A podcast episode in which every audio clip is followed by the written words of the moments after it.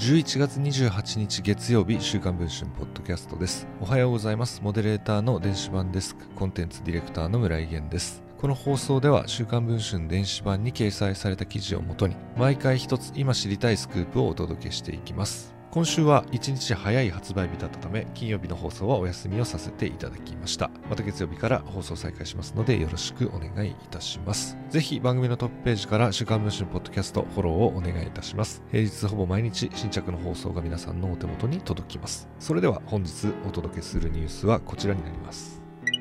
来年5月以降、平野紫耀さん、岸優太さん、神宮寺勇太さんの3人が脱退し、髙橋海人さん、永瀬廉さんの2人が残る King & Prince。脱退まで5人は、キンプリメンバーとしてそれぞれの活動を続けていくことになります。11月20日の夜、残留組の髙橋さんは冷たい雨が降る中、東京都港区のアークヒルズ中心部にあるカラヤン広場で撮影に臨んでいました。この日は髙橋さんが主演するドラマ、ボーイフレンド降臨の撮影最終日。電飾がきらめく巨大なクリスマスツリーを背景に撮影は滞りなく進んでいました。その合間共演する桜井ユキさんらと白い歯を見せて笑う髙橋さん。表情は終始晴れやかでした。ジャニーズ事務所からはフルーツどら焼きが差し入れられたといいます。午後9時過ぎ、無事にクランクアップを迎えました。共演者の田中みな実さんから花束を贈られた高橋さんは、ありがとうございましたと、元気よく出演者やスタッフたちにお礼を述べ、その場を締めたといいます。一方、脱退組の平野さんもこの日、主演するドラマ、クロサギの撮影で大田区の住宅街にいました。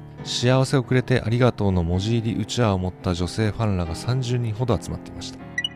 5人揃っての活動としては12月の FNS 歌謡祭や大晦日の NHK 紅白歌合戦への出場が発表されていますが今ファンの間で注目を集めているのが来年3月発売予定のカレンダーです。ジャニーズ事務所公認のグループ別新年度カレンダーは毎年3月に複数の出版社から発売されます。2018年にデビューしたキンプリは19年20年は新潮社21年は講談社22年は集英社が版元でした。各社に問い合わせたところ部数は公表していないということでしたがオリコンのランキングによればキンプリは20年は約16万部を売り上げジャニーズカレンダーの中で最も売れ行きが良かったといいます。定価が2500円のためこれだけで4億円以上の売り上げが立った計算となります。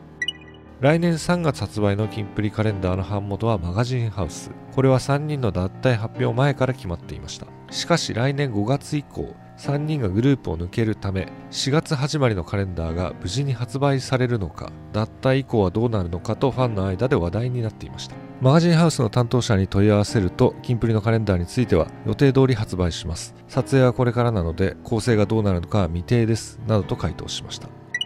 ひとまずは無事に発売されるカレンダー。ファンにとっては嬉しい回答だったのではないでしょうか。このほか交際で認定されたジャニー喜多川氏のジュニアへの性加害問題 SMAP の謝罪現場に現れたジュリー社長の振る舞いそして元ジャニーズ山下智久さんが起こっていた発給などは現在配信中の週刊文春電子版で詳しく報じています。ご関心がある方は電子版の記事の方もぜひよろしくお願いいたします。ということで本日の放送はこれで終わりたいと思います。また次の放送を楽しみにお待ちいただければ幸いです。